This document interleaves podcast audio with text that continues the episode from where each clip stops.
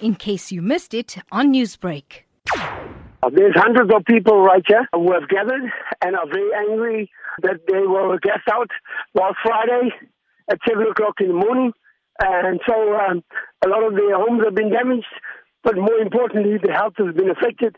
A lot of them are traumatized, and the children have been crying um, because of the bomb that rained on them from Engen's.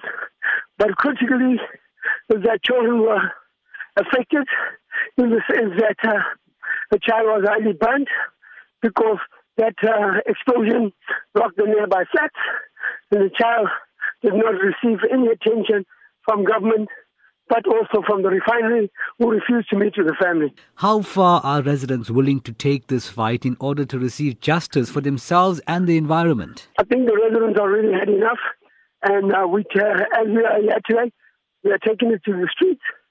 But more importantly, um, people are prepared to take it to the Constitutional Court. But our children's rights have been violated as far as going to school.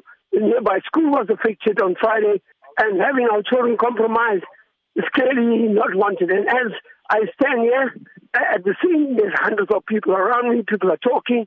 People are angry and saying it's the right thing to do.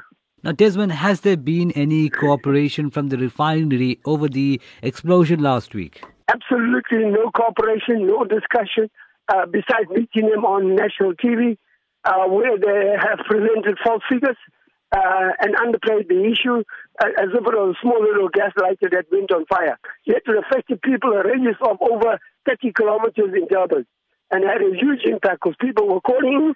But more importantly, people said, what is that? Is that an earthquake that's shaking our homes? Is that no matter how the refinery tries to play it and spins it, the people know that this impact last Friday was huge, was huge, was humongous in the sense that it was so big They've never heard of that before.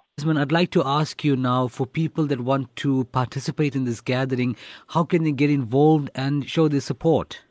They can come to Engen today in the numbers, and if they need transport, they can call me. But they're welcome to come to the also swimming pool right across the Engen refinery where we are where we are gathered now, and come and join us because this event will go practically the whole day. Newsbreak, Lotus FM, powered by SABC News.